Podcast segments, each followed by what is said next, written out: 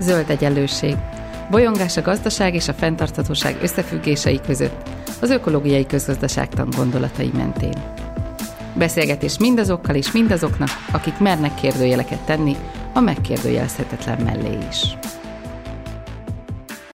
Üdvözlöm a Zöld Egyenlőség hallgatóit, Gébert Judit vagyok, és itt van velem Hoyer Mária, klinikai és addiktológiai szakpszichológus, akivel vásárláshoz fűződő viszonyunkról fogunk a mai adásban beszélgetni. Hát üdvözöllek Mária itt a Zöld Egyenlőségben, és hát először is, hogy belevágunk a témába, én arra szeretnék kérni, hogy kicsit mutasd be, hogy mivel foglalkozol így a napi munkádban. Köszönöm a felkérésed, és a zöld egyenlőséget üdvözölvén, annak én is lelkes híve vagyok. Magamról annyit kell elmondani, hogy én már egy nyugalmazott egyetemi docens vagyok, de ezt megelőzően a Semmelweis Egyetemen dolgoztam, alkalmazott pszichológia tanszékvezetője voltam az egészségtudományi karon, ahol azért ott is előjött ez a téma érintőlegesen, azt megelőzően a Pécsi Tudományegyetemen klinikai szakpszichológusok képzését vezettem, és ezzel párhuzamosan már több mint 30 éve klinikai addiktológiai szakpszichológusként praktizálok is a mai napig.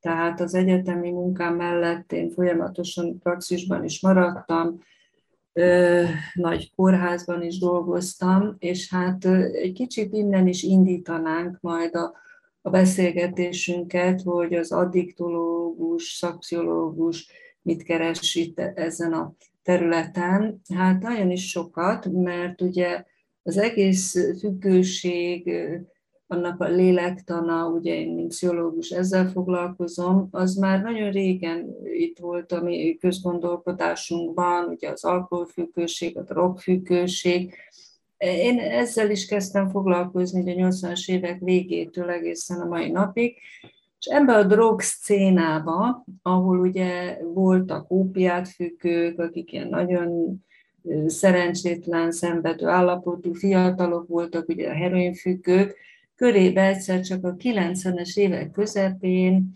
jöttek az úgynevezett stimuláns droghasználók, akkor jött ez a diszkódrog kultúra, és akkor nagyon érdekes dolgokat kezdtünk megfigyelni a drogambulancián, és ezeket el is kezdtük kutatni, tematizálni, megírni publikációkban. És az egyik ilyen korai publikáció címe az volt, hogy stimuláns használat, mint metafora. Ugyanis kiderült, hogy ez a pörgető drog, ugye, amit annak idején úgy hívtunk, ugye a stimuláló drog az így fokozza az aktivitását az embernek, teljesítményfokozó, az nem csak a drogambulancián jelenik meg, hanem az egész társadalmi életünkben, hát ugye akkor volt a nagy változás Magyarországon, hogy, hogy ezek a, a viselkedésformák kezdenek nagyon megváltozni, és hogy a drogambulancián túlmutatóan is kezdenek olyan jelenségek meg jelenni a mindennapi életünkben, amik ilyen stimuláló hatnak, mint mondjuk kémiai anyagként a stimulánsdrog. És akkor ebben az írásomban én ennek a különbségét kezdtem firtatni, hogy ugye a mélyen szenvedő, szenvedélybeteg, mint az ópiátfüggő, mellett ez a, ez a pszichológiai, patológiai, orvos értelemben nem mutat semmilyen rendellenességet, fiatal felnőtt csoport, miért használja ezeket a stimuláns drogokat. Na és hát innen hosszú az út, most nem fogom ezt mind elmondani, hogy aztán én hogy jutottam az a felismeréshez, hogy itt ez a, az úgynevezett diszkódrogok, régen ez volt a gyűjtő neve, ma már nagyon sokféle klasszifikáció van, ez valahogy ezzel a társadalmi változással együtt jött be az ország határon, és kezdte átalakítani a fogyasztási szokásainkat. Nem csak a drogfogyasztást, hanem minden mást. És akkor én ezt egy kicsit jobban megfigyeltem, és hát olyanokat sikerült megállapítanom, ugye a saját bőrömön keresztül, hogy, hogy a fogyasztói társadalomba átlépve, ugye azelőtt nem fogyasztói társadalom voltunk, hanem hát más típusú társadalom, annak az egyik alapelve, tehát a fogyasztói társadalomnak a stimulálás. Mindig újabb stimulusokkal kell ugye rávenni a fogyasztókat arra, hogy vásároljon, és esetenként így oldja fel a feszültségét, a vágyott aktivációs szintje és a jelenlegi aktivációs szint között. Tehát magyarul, ha fáradtak vagyunk egy hosszú nap után, akkor vágyunk arra, hogy ez az aktivációs szintünk kicsit magasabb legyen, jobban érezzük magunkat, és akkor ebbe a fiziológiai, pszichológiai állapotba betette a lábát a fogyasztói társadalom is. És hát sok szakirodalmat olvastam akkoriban ezzel kapcsolatban, pont ilyen marketing, közgazdaság, tudomány című, meg fogyasztói kultúra témakörben, és akkor ott leírták, hogy a komfortos élet bár kényelmetlenség nélküli, kényelmes, de unalmas egy kicsit. Ugye ezek a békebeli polgári idők, stb. És akkor ez, ezen én úgy elgondolkodtam, hogy, hogy valahogy ezt, ezeket a tradíciókat, ezt a komfortos, de unalmas életet kezdi átalakítani a kereskedelmi stratégia, marketing stratégia, és egyre bombasztikusabb reklámokkal, meg egyebekkel próbáltak minket rávenni arra, hogy fogyasszunk minél többet, és hát mondjuk a saját személyes példámon is tapasztaltam ezt nagy bosszúságomra, hogy ugye mire én megtanultam szépen számítógépen dolgozni úgy, ahogy, klaviatúrán, még az a boldog Commodore 64-es időszakot tessék elképzelni, akkor egyszer csak jött az egér, és mondom, atya úristen, ez mondjuk ö, ö, pszichológiailag is egészen más agyterületet mozgat meg, ez a, a kézmozgás, vizuális inger összehangolása, azért nem volt kis feladat az én generációmnak, és hát nem mindig örültünk ennek a felgyorsult, felpörgött tempónak, de hát aztán kénytelenek voltunk megtanulni. Na és hát ebben a kontextusban folytatva, ugye a reklámok, emlékszem annak idején az intim betét reklámok nagyon megragadtak, ez a beteszem, kiveszem ritmusa, tisztátalanság érzéstől, konzumódon való megszabadulás ígérete, ez ugye nagyon érdekes volt a szociológusok számára is, hogy az intimitás és a nyilvánosság helycseréjének lehetünk tanulni, mert ugye egy intim betét, hogy a nevében is van, hát intim testájékon van, na hát ma már szó sincs arról, hogy ez intim tér, ez a nyilvánosság legnagyobb felületén elfoglalja maga a helyét. Most például nem olyan rég láttam egy angol nyelvű, nem tudom, napilapban, vagy hol, vagy valamilyen kis reklámban, hogy olyan szabadidő ruhákat, meg ilyen testre simuló sportruhákat terveznek, amiben a, a nő lába között ott van egy menstruációs folt, de nem azért, mert menstruál, hanem eleve betervezik, hogy ha ne adj Isten sportolás közben elcsúszna a betét, vagy nem tudom mi, és akkor néztem, hogy hát ez azért elég fura, hogy, hogy ehhez is most már hozzászoktatnak minket. Na szóval elkezdődött ez a ritmus, ez a ritmus, beveszem, leteszem, kiveszem, fölveszem, stb. És hát ez a, a, az élet és az emberi kapcsolatok valamennyi dimenziójában érvényes lett, ugye aztán később a párkapcsolatokban megjelent ez, a baráti kapcsolatokban, hogy fiatalok meséltek egy buli után, hogy tudod, ott volt az a szőke csajnak a barna barátnő, már a nevét se tudták, szóval hogy ez a felcserélhetőség, ez az állandó mozgásban levés stimuláció, hát ez ugye nagyon jelen volt már aztán az emberi kapcsolatok minden szintjén. És hát ilyen értelemben ugye a speed, az egyik drognak az volt a neve, hogy speed, az egyfajta metaforává vált, és hát a felgyorsult áru értékesítési láncolat, és a permanens stimulus metaforája. De hát ugye így jutottunk el a drogambulanciára, a drogos szénából már is a fogyasztói szokásokhoz. Aztán megfigyeltem még egy dolgot, hogy például a tradíció és a kompetencia, ami nagyon fontos, hogy az emberi életben a lelki működésünk, egyensúlyunk szempontjából vannak tradíciók, ez lehet bármi, ugye családi, kulturális, egyéb nyelvi tradíció. És van egy úgynevezett kompetencia. Ugye a kompetencia azt jelenti nagyon egyszerűen, hogy képes vagyok valamire, meg tudom tenni, ugye egyetemi képzésekben is a kimeneteli követelményeknél kompetenciákat kell meghatározni, hogy mire lesz képes mondjuk a közgazdász, hogyha megkapja a diplomát. Nos hát, és a tradíciók ugye azok nagyon fontosak, hogy ezeket a kompetenciákat tudjuk fejleszteni. Na most a tradíciók elvesztéséből és a nem megfelelő aktivitási szintből fakadó inkompetencia érzés, ugye, hogy most már nem vagyok kompetens, ugye tradíciók elvesztését most hadd ne kelljen magyarázni, az elmúlt 30 évben nagyon sok tradíció megváltozott Magyarországon is, Európában is, nagyvilágban is, de ugye ebből fakadóan azért lehetnek kényelmetlenségi érzéseink, és, és nem érezzük esetleg magunkat kompetensnek egy adott helyzetben. Például a mobiltelefon reklámoknál nagyon ügyesen lovagolják meg ezt a helyzetet, hogy a nagypapi meg az unoka ugye kommunikálnak, most nem tudom melyik cég, de nem is akarom reklámozni, hogy, hogy az unoka el se tudja képzelni, mi volt azelőtt, mielőtt nem volt mobiltelefon, és akkor a nagypapa meg meséli neki ilyen kedélyeskedve, ezáltal azt is bemutatva, ugye, hogy hát ő most már nem inkompetens, hanem kompetens fogyasztója az okos telefonoknak. Szóval ez, ez a tradíciók elvesztéséből fakadó, nem megfelelő aktivitási szintből fakadó inkompetencia kínzó érzésétől legkönnyebben a konzum kapcsolatok révén szabadulhat meg valaki.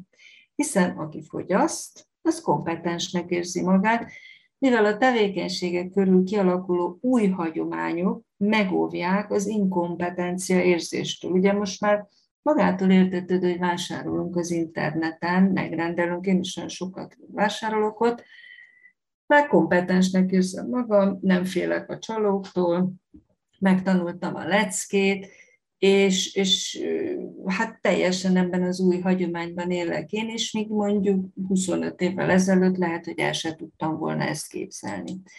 Na most az új tradíciók, ugye, amik lassan így átalakították a mi fogyasztói szokásainkat, azok megjelentek ugye az addikciókkal összefüggésben is. Például az internet használat. Hát ugye ez is egy fiatal pár évtizedre visszatekintő technikai felület, ami egyben egy fogyasztásra is alkalmas felület. Én ugye megértem azt, hogy még nem volt internet, aztán már lett internet, és mindjárt az addikciókba, tehát a függőségek lélektanába is bekerült, nagyon hamar, mert nagyon könnyen el lehetett kezdeni függeni az internettől. Ugye a 2000 év elején készült kutatásaink abszolút nem érvényesek, már ezek szinte évente felülírják a gyors változások ezeket a szokásokat, de akkor a Műszaki Egyetemen volt egy ilyen információs társadalom és trend kutató munkacsoport, és engem is bevontak, mint addiktológust, és hát ott akkor ugye a kórus internet használót vizsgáltuk.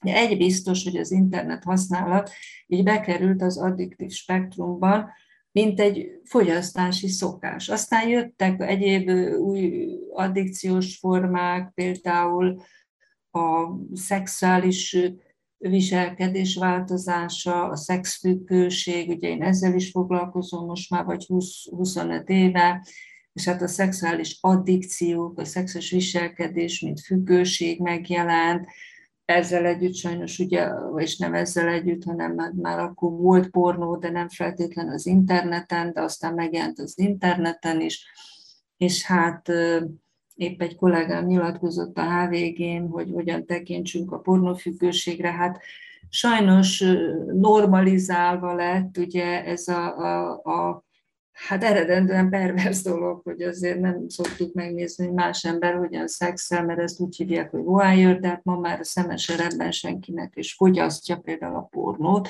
de fogyasztja ugye élőben is a szexuális szolgáltatásokat, tehát a szexfüggőség is bekerült a, a függőségek spektrumába, mint egy fogyasztással kapcsolatos függőség. És hát aztán így eljutunk most már a, a mi kérdésünk lényegéhez, hogy mi is az, hogy fogyasztási addikció, lehet-e a vásárlás függőség, mikor tekinthetjük ezt patológiásnak, ennek milyen formái vannak, van-e különbség férfi vagy nő között, hát erre mind meg fogunk válaszolni.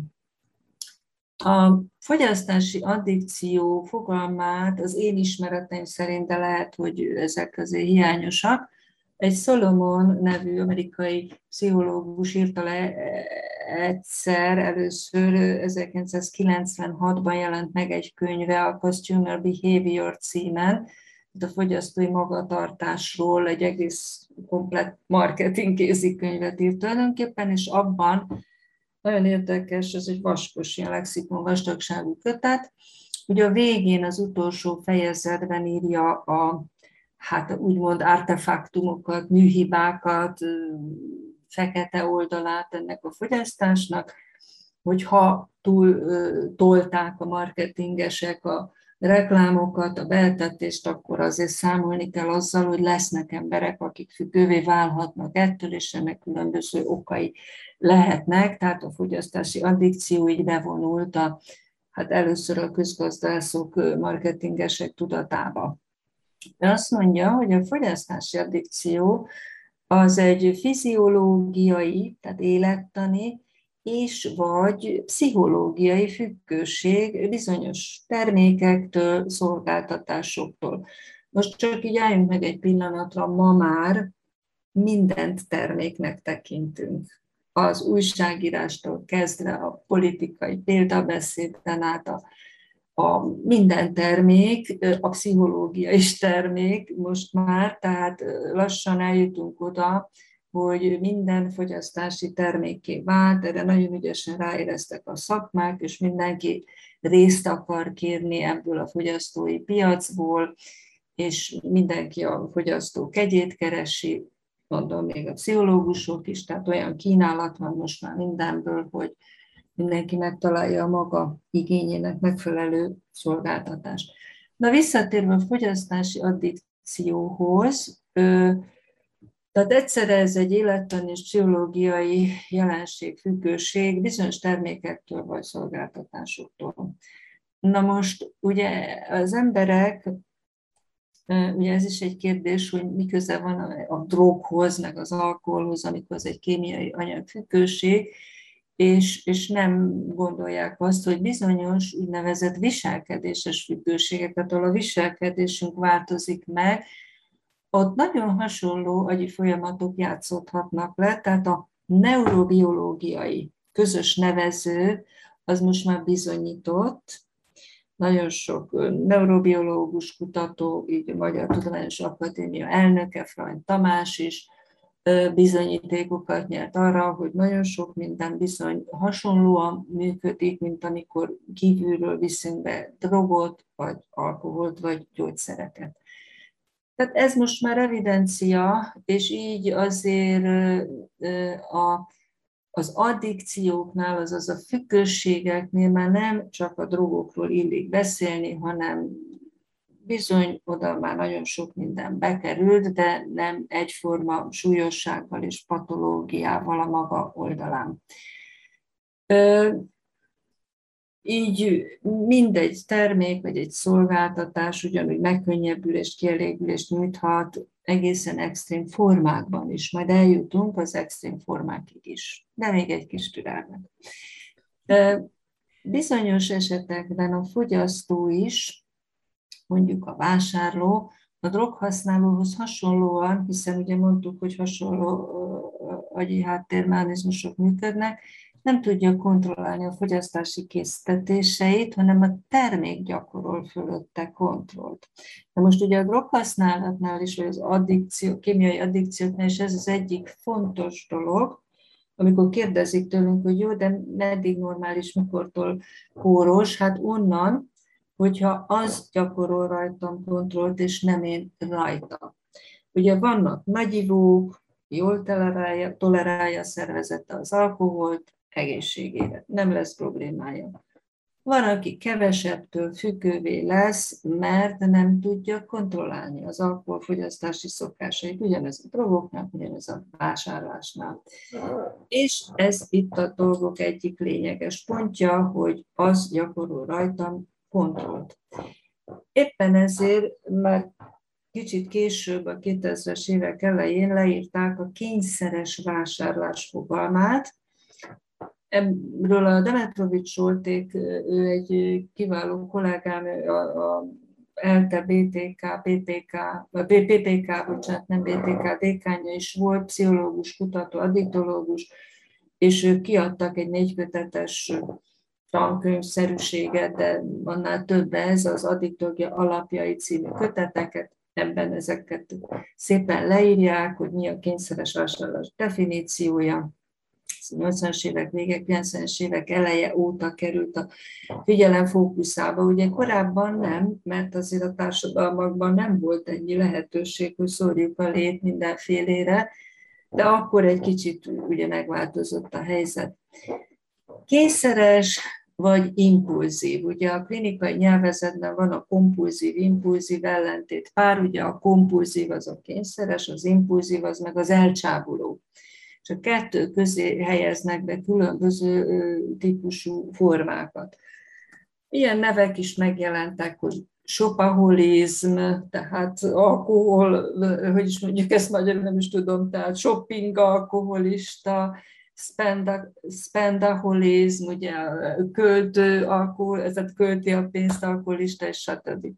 Meg hát leginkább ez a compulsive buying, tehát ez a kényszeres vásárlás. Na most, Jöttek sorba a definíciók, az egyik szerint ugye a vásárlás költés olyan krónikus és abnormális formája, amely szélsőséges formában ellenállhatatlan, kontrollálhatatlan és ismétlődően megjelenő vásárlási vágyal jellemezhető, a következmények figyelembevétele nélkül. Na most ez az utolsó rész itt nagyon fontos, hogy a következmények figyelembevétele nélkül ugyanis lehet, mondjuk vegyünk egy átlag fiatal ö, ö, diákot, van neki egy apanázsa, lesznek, ki kell jönni kajának, stb. És akkor egyszer csak elcsábul, és elkölti mondjuk a havi apanázsát olyanokra, ami nagyon bevonzotta, és utána ott marad hoppom, főleg, hogyha ez többször előfordult már vele, hogy nem ad senki kölcsön neki, a szülő sem ad neki több pénzt, probléma van, megszakadhat a tanulmánya, mert ugye billeg akkor minden, tehát hogy ez mondjuk egy következmény lehet. De vagy, vagy akár háziasszony, vagy, vagy családapa egyszerűen elcsábul, és a család büdzséjét terheli meg ez. Öm, nagyon érdekes, hogy sokan azt gondolják, hogy jó, na de hát aki gazdag van, pénze, amit érdekli, az költi, amennyi van. Paradox módon a milliómosoknál van egy, ennek egy fordított jelensége, hogy bár megvehetne bármit minden nap, akárhányszor, de kleptomániás lesz némelyik. Mert valahogy érzelmileg másképp viszonyul ez a helyzethez, és világhírű színésznőt kaptak már rajta bugyilopáson, meg nem tudom kit. Szóval érdekes ez a jelenség. De Mondom, szóval itt a következmények nagyon sokrétűek lehetnek, de egy biztos, hogy a kényszeres vásárlásnak, tehát aki a függő, ott kell számolni negatív következményekkel. Most különböző vásárlói típusokat is leírtak, így például van az, hogy érzelemfókuszú vásárló, ez a más területeken is megjelenik ez az érzelemfókuszú, például az egyik kedvencem, majd legközelebb hívjanak meg az ezotéria témában, nem tudom, ennek van-e világgazdasági vetülete, majd találunk. Az egyik kedvenc témám, ugye, hogy, hogy az érzelmekre hatva kínálnak mindenfélét, hogy én majd szeretlek, rád nézek, így csinálok a kezemmel, meg úgy, meg én tudom a tuti frankót, és te kigyógyulsz a rákbetegségedből, és hát az érzelem fókuszú vásárlók ugye megveszik ezt a terméket, hát aztán vagy meggyógyulnak, vagy nem szegények. Na szóval az érzelem fókuszú vásárlók az adott tárgy szimbolikája szerint vásárolnak, ez mozgatja őket amely ugye gyakran érzelmi komponenseket képvisel a vásárló számára. De most jön a karácsony, nagyon sokan fognak venni nagyon szépen csengő, bongó, ezotérikus hangszereket, tárgyakat, aztán aki kapja, nem tudom, mit csinál vele, mert a vásárlót az érzelmei vezérelték, nem pedig az, hogy arra figyeljen, akit szeret, és annak úgy okozzon örömet. Következő típus az impulzív vásárló. Ez a hirtelen jövő spontán vágy következtében vásárol. Lemegy egy kiló kenyérér és tejér, és hazamegy három az egyben tusfürdőből egy kartonnal, és azt mondja, Jézusom, a tejet elfelejtettem. Úgy is rakják ki a marketingesek, aki ugye végigmegy, egy, most már vannak ezek a bazinagy élelmiszeráruház láncok, kicsi bolt is van, ott annyira ez nem jellemző, ez egy tudatos marketing stratégia, hogy az alapvető élelmiszereket, ami elvileg bemegy a nagy érdemi, azt a lehetőleg hátulra tegyék, és közben olyan kis folyosókat építenek, ahol csábuljon el. És a leg, hát hogy is mondjam, övön alulibb dolog ebben a marketing stratégiában az a gyerek. Amikor is visszafelé odaérnek a pénztárakhoz, és akkor ott van a gyerekeknek a kis rózsaszín, mindenféle, és ugye senki nem szereti, ha átkozzák a hosszú sorban, hogy menjen már, mi nem halad a sor, és inkább megvesz mindent a nyafogó gyereknek. Na, ők az impulzív vásárlók. Kontrollálatlan vásárló. Pszichológiai feszültségét és szorongásait csökkenti a vásárlása. Vannak ilyen cipő vásárló őrültek, és így csökkenti a feszültségét. Kicsiben mindannyiunkban ott van ez. Tehát én emlékszem, hogy egy-egy ilyen nagyon feszült munkanap után én is érzem, most valamivel meg kell jutalmazni magam, és vettem valami kis vizét, ami belefért a büdzsébe. Szóval nem bűn, de el lehet csúszni vele. Kényszeres vásárló. A negatív érzelmi állapotokat csökkenti vásárlással. Ez nem az érzelem fókuszú, ő ott az érzelmei mentén beleálmodik valami szépet, a kényszeresnél ott a negatív érzelmi állapotot akarjuk csökkenteni a vásárlással, hogy ennek van egy feszültségcsökkentő hatása. vásárló. Az vagy, amit megveszel. Amikor az ember gyereke eléri a deszkás kultúra életszakaszt, akkor megörül, mert akkor ezek nagyon húzós árak, és mondjuk egy kamasz gyerek az két havonta nő egy méretet, de ugye nem lóghat ki a sorból, ő is oda akar tartozni az ilyen márka, olyan márka viselők közé. Tehát az imás vásárlók, és vannak az alkuvadászok az alkudozás hátterében, nem a megvásárolt termék iránti vágy, hanem az agresszív késztetések, a hatalomvágy, a dolgok felett gyakorolt kontroll igénye van. Hát ez egy elég érdekes altípus aki birtokolni akar, és ezt hagyja, és nem elég egy telek, veszek még öt telket, felvásárolom a fél vidéket, na most ezt inkább ne részletezzük, tehát itt már inkább a, tehát nem a termék iránti vágy, hanem a saját agresszív és, és hát teritoriális vagy hatalomvágy szükségletek és a dolgok feletti kontroll igény az, ami meghatározza ezt a típust. Aztán, hát mik a kényszeres vásárlás jellemzői? Ugye van az externális kényszeres típus, ő, ő az elkerülő megküzdést választja, magas impulzivitás jellemzi, szociálisan elzárkózó, tagadja, hogy probléma lenne.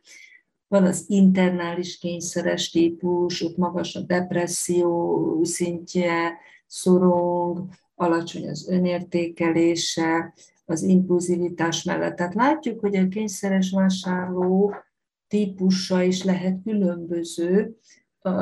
Az egyik az inkább ilyen elkerülő, szociálisan izolált, a másik inkább depresszív, szorongó, mondjuk a kettő között nem biztos, hogy érzékelik a különbséget, de a, aki ezt leírta, az így határozta meg. Gyakran felhalmoznak termékeket, amit aztán nem használnak, elajándékozzák, vagy kidobják, vagy visszaviszik a boltba. Erről a visszaviszik a boltba, hadd mondjak el, ha belefér még egy aranyos sztorit, ami nemrég történt meg velem. Ugye sokszor megfogadja az ember, hogy többet nem vesz a ország egyik legnagyobb bútor disztribútorától, de mégis visszacsápul oda, de se baj, a termékkel nem vagyok elégedett, visszacserélik. Jó. Hát én olyannyira nem voltam elégedett egy termékkel, hogy az originál csomagolás után, amikor kibontottuk, kiderült, hogy belül sérült a termék, írtam reklamációt, stb. Mondták, oké, okay, vigyem ki a világ végére, természetesen nem abban az áruházban, ahol vettem, jó. Kimentem, és hát így elképettem, hogy milyen sokan viszik vissza, akár az egy héttel azelőtt megvásárolt vágyott dolgot, a matrasztól a kispárnán át a hosszú rudak, mindenféle istennyilat, Bocs, meggondoltam magam, és mitől százezer forint értékben visszaviszem, lecserélem. Atya, úr, Isten, hát hogyha fizetnének, sem mennék többet vissza ebbe az áruházba, erre a ügyfélszolgálatra, de hát ez esetben kénytelen voltam, de ugye a jó szakember rögtön átmegy résztvevő megfigyelő antropológusba, és figyel, mi van itt. Vagyis valószínű, hogy kényszeres vásárlók tucatjai viszik vissza a terméket egy idő után, hogy most, most már nem okoz olyan örömöt, most inkább a lila szériát veszem meg, aztán majd azt is visszaviszik. Na hát így néz ez ki a valóságban. Különbségek vannak-e nemek között? Hát, hogy a viharban-e? Sőt, már bocsánat a kifejezését, csak az addiktológusok néha így elengedik magukat a slangben. Vannak különbségek, és erre a derék marketing is rágyúr. Ugye jönnek most ezek a nagyon gender tudatos reklámok, merez jár nekem, meg a férfi is lássa, hogy a szülőnőnek milyen nehéz az élete, és minden terméket ezzel ugye el lehet adni, meg egy csomó minden egyebet. Meg a férfiasság hormonális, nem tudom én micsodáit is nagyon jól el lehet adni. Na de alapvetően a, a fogyasztási addikció pszichológiája szempontjából ugye a legfontosabb különbség a férfiak és nők között, hogy miket vásárolnak, az az, hogy a férfiak inkább letöltéseket, ugye az is egyfajta fogyasztás, vásárlás, ekvivalens, rengeteget töltenek le filmet, politikai tartalmat, egyéb tartalmat, online szex, virágzik, törög, vásárolnak az interneten, de mást, mint a nők. Tehát a férfiak többnyire, hát ha valaki jobban le tudja fordítani, akkor megköszönöm, ez a high-end pure case, ezt én csúcsminőségű kütyükre fordítottam, hogy egy spéci kis gyorsító, egy spéci kis mit tudom én milyen kütyű, tehát ilyen technikai csúcsminőségű kütyükre vadásznak, IP egyebek, és vásárolják. Tehát ezek amerikai kutatások voltak pár éve át, azóta nyilván frissültek ezek a kutatások. Elsősorban ezeket vásárolják, a nők azok, egyébként ez most már látom, az internetes vásárlásra vonatkozik inkább, chatroomokba mennek be, elég jó a retorikai képessége a nemünknek, szeretünk beszélni, ez az egyetlen olyan stimulusforrás, ami sohasem telítődik. Bármennyit, bármeddig tudunk beszélni, még vannak olyan stimulusok, amik egyszer csak telítődnek, már nem kérek belőle többet. Ez soha. És ebben a nők azért verhetetlenek. Tehát chatroomok, barátok, románcok, ezek a leggyakoribb fogyasztások. Vásárolnak a nők is az interneten, de mást, mint a férfiak. Tehát ez az úgynevezett low and pure case, ez a hát haszontalan dolgok mondjuk. Tehát, hogy ilyen kis rózsaszín, cuki, pomponos, neszeszer táska, vagy nyuszis papucs, most nem cikizni akarom a nemünket, csak valami ilyesmire gondolnak ugye a kutatók, hogy kevésbé ilyen hát a munkához vagy a szórakozáshoz kapcsolódó kütyüket rendelnek meg. Ez, ez egy ilyen triviális különbség, de nyilván vannak egyéb különbségek is. A, a boltokban például az élő vásárlásnál eleve a férfiak nem szeretnek sokat mászkálni boltokba, ha nagy ritkán sikerül őket elvinni, akkor ilyen fegyelmezetten végig tűrik, hogy a feleségük, partnerük 77 dolgot kipróbál, összevásárol, praktikusan, célzottabban vásárolnak élelmiszert, mindent. A műszaki dolgokban, vagy egyéb komolyabb ismereteket igénylő dolgokban alaposabbak, de ez most nagyon nagy mértékben átment az internetre, meg pláne házhoz is hozzák. A nők esetében kimeríthetetlen, tehát nagyon szeretünk vásárolni, ha rá pénzünk, ha nincs, és ez egy program, ugye a a shoppingolás, ugye a Sex és New York sorozat után minden nő vágya, hogy most megyünk és shoppingolunk, és ebben van tényleg egy felszabadító, örömteli dolog, egy jutalmazó jelleg, és, és hát igazából ezek nem patológiás viselkedések. A patológia az ott kezdődik, ahol az előbb abba hagytuk, hogyha a kontrollt elveszti, e fölött a viselkedés fölött, az gyakorol rajta kontrollt, esetleg már titokban vásárol, meg sem meri mondani a szüleinek, vagy a partnerének, hogy az nem 5000 volt, hanem 15 ezer forint. Volt egyszer egy paciensem, akinek volt pénze, bőven egy hölgy, egy hát eléggé ilyen jó pörgő vállalkozása volt, és volt egy még jobban pörgő vállalkozású barátja, annak még több pénze volt, de ez a hölgy is a barátja előtt letagadta, hogy 150 ezer forintért vett egy cipőt aznap reggel, mert volt neki már vagy 35 másik, de szeretett vásárolni, kicsit vásárlás és egyéb függő is voltam úgy, és akkor nekem mondta, de most mi a baj ebben, mondja meg nekem várja. Hát ha van 150 ezer forintom, miért ne vegyek egy szandált?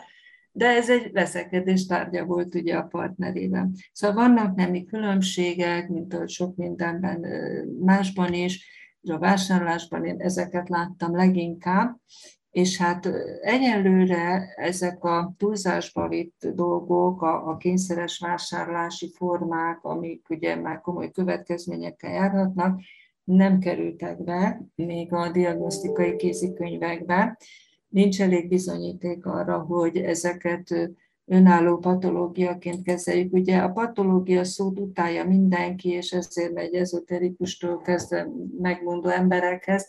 A patológia az nem rossz vagy jó, az azt jelzi, hogy kórossá válik valami, negatív következményei vannak, meg betegíti az illetőt. Lelkileg, mentálisan beszűkülhet, szociális következményei, anyagi vonzatai lehetnek, Például egy másik paciens sem jut most eszembe, egy férfi vállalkozó, lehet, hogy ő az a típusú, amit hogy is mondtunk itt az előbb, az a alkuvadász, hogy, hogy a hatalmi pozícióját akarja növelni, ugye, és vásárol, vásárol, volt neki, vagy itt tudom én, tizen akárhány étterme, plusz még mit a húsz kisebb vállalkozása, és csőbe húzta őt egy, egy nagy hal, hogy, hogy vigye be valami konzorcium vizébe, és gyakorlatilag mindenét elveszítette, és azóta iszik, drogozik, meghízott, tehát, hogy egyik addikció másikba fordult át, az is addiktív volt, csak akkor azt senki nem mondta neki, hogy figyelj, elég legyen már ebből a sok vállalkozásból. Jó, nyilván tehetséges volt, örült, hogy még több, még több, de egy nála ravaszabb, nagy cápa, puff, megette a kis halat, és hát most ugye szenvedélybetegség maradt csak vissza. Tehát, hogy nem, nem teljesen veszélytelen ez a, ez a akár ez a hatalommániából fakadó terjeszkedés, mert egyszer nagyot lehet onnan puffanni, hogyha nem ismeri fel a saját viselkedésében a patológiát. Tehát a káros, kóros következmény az lehet szociális, egzisztenciális, élettani, pszichológiai, mentális, ugye egy, egy mentálisan megzuhant ember, aki elvesztett mindent, ott hagyta partnere, vagy meghalt, nem tudom már, ott, ott azért az nagyon beszűkíti aztán az életterét. De ezek nyilván a szélsőséges esetek, Ugye az addiktológus klinikumban dolgozik, ahol azért már komolyabb zavarokkal keresnek minket. Tehát egyelőre nincs ilyen kategória. A DSM-5, az az Amerikai Pszichiátriai Társaság kézikönyve, ott csak a mentális zavaroknak van nagyon részletes diagnosztikája. A BNO, amit a WHO ad ki, az az összes betegségnek a regisztere, ezek most eléggé szinkronban vannak. Mind a két nagy szakértői csapat kutatja, hogy ezek az internetfüggőség, meg egyéb ilyen virtuális vagy vagy viselkedéses függőségek kaphatnak-e majd a jövőben önálló diagnózist. Ehhez legközelebb a, az inter, patológiás internet használatál, ezek valószínű nem fognak bekerülni, de ez nem azt jelenti, hogy egy adott szélsőséges esetben ne okozhatna ez nagyon nagy problémát. Mondtad ezt a társadalmi folyamatokat, ahogy itt a fogyasztás az szépen lassan bekúszott a mindennapi életünkbe. Bennem az merült fel, hogy van-e generációs különbség hogy milyen generációra jellemző inkább az, hogy érzékenyebb ilyen vásárlásfüggőségre. Uh-huh. Hát erre vonatkozóan csak abszolút a klinikai tapasztalataimat tudom mondani, hogy pont ugye ez a tradíciók változásával függ össze, hogy mondjuk egy, egy egyszerű, tegyük fel szerényebb anyagi körülmények között élő ember, tegyük fel kisebb településen él, bekerül egy olyan élethelyzetben, ahol a fogyasztás az neki olyan, mint másnak a mennyország, hogy most ehet nagyon finom ilyen gyors ételeket, hogy vehet nagyon szép márkás cuccokat, és itt tulajdonképpen nem is annyira az életkor számít, hanem inkább az élethelyzet. Például megfigyelték Romániában, emlékszem, ott is hát akkor volt hasonló időszakban a, a nagy változás, hogy megjelent a McDonald's, és az emberek annyira örültek ennek egy kiéhezett országban. Én sokat jártam annak idején oda barátainkhoz, amikor nagyon nehéz helyzet volt ott, ugye diktatúra, éheztek szó szerint az emberek, jegyrendszer volt, amikor Magyarországon azért már ilyen problémák nem voltak, hogy annyira ki voltak éhezve erre a McDonald's-os kajára, neki döbbenten nézett. Az utolsó fillérét elvitte a Mekibe. Tehát, hogy a vágyott dolgok, ugye megint visszacseng, hogy annyit nélkülözött, hogy, hogy nem érdekelte semmi más, de ezt a finom kaját akarja. Ma már nyilván Románia sem itt tart, tehát így a szociális helyzet nagyon sokat számít a gyerekeknél. Na itt ez egy jó kérdés, most jut eszembe, hogy a szülőnek is van szerepe. Hogyha a gyereknél a jutalmazás az a fogyasztással kapcsolódik egybe, akkor nem ismer más jutalmazást. És ebben ő bele, hogy neki jár. Mint ugye a Harry Potterben a Dudley-nak, hogy nem most csak 36 ajándék van, és nem 38, hogy ez egy komoly probléma az ilyen gyerekeknél, és a szülő már ö, helyzetben van, mert a gyerek akkora érzelmi nyomást helyez rá, hogy muszáj neki valamit venni. Itt, itt ez egy elrontott nevelés is lehet például. De, ö, hogy is mondjam, életkor szerint én azt gondolom, hogy azért inkább a fiatalabb és a középgeneráció az, aki többet vásárol, fogyaszt, míg az idősebbeket már eleve az életkoruk is egy kis megfontoltságra, takarékosságra ösztökélik, hát a nyugdíjuk nem kevésbé, úgyhogy ez valószínű, hogy kijelöli ezt, de amit én látok pont a zöld és környezettudatos fiatalok körében, és egyre több ilyen van Magyarországon is, eleve vegetáriánusok nagyon sokan, hogy a húsfogyasztásra is azt mondják, hogy nem, nem kell ennyi marha, nem kell ennyi disznó, nem kell ennyi nem tudom mi, mert ez is árt a ökológiai egyensúlynak, ne halásszuk ki az összes halat a tengerből, és megváltozott a, a táplálkozási, fogyasztási szokásuk. Ültessünk inkább sok-sok zöldséget, meg egyebet, és hát ugye az egyéb ártalmas következmények, ugye, hogy mi lesz, most ugye a maszkokat látjuk, hogy úszkál a tengerbe, meg sok minden műanyag, de hát az intimbetit is végzi valahol, meg a, az elem, meg a, a, a szemüveg tokom is végzi valahol a szemétben, és akkor tényleg egy nagyon fontos ökológiai humán és, és egyéb ökológiai kérdés az, hogy szabad ezt nekünk itt csinálni, vagy a csomagolás például, a vásárlással kapcsolatos csomagolás.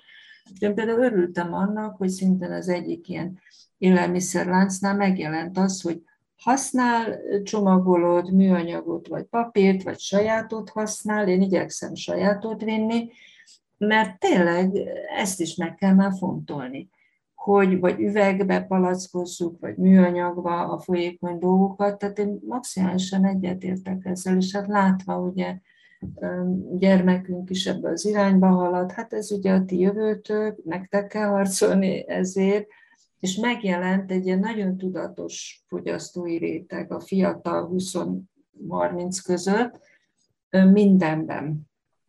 Ezt egyébként pedagógus kollega leírta a Kárpáti Andrea Net Nemzedék című cikkeiben, hogy amikor az internet tört be Magyarországra, hogy a, a gyerekek egy része, hát van a tömegkultúra követő, az megy, mint egy ilyen buduátok alatt lévő tömeg, ami éppen a kedvenc popénekesétől jön, azt veszi, de van egy tudatos réteg, ők a net nemzedék úgy nevezte, akik megnézik, hogy mit, miért, mire, mennyit, nem lehet beltetni őket. Tehát itt is van ellenpont. Tehát nem mondhatjuk azt, már a fiatalok persze nem. Nem, egyre több tudatos, fegyelmezett fiatal van. Az egészségtudományi karon, ahol nyolc alapszakon tanítottunk. Ugye gyógytornász, dietetikus, ápoló, szülésznő, mentőtiszt, és így tovább. Közöttük is nagyon sok ilyen tudatos fiatal volt és van, remélem. Ugye pszichológiai tárgyakat tanítottunk, volt környezetpszichológia, hát óra, mondjuk külön tantárgy nem.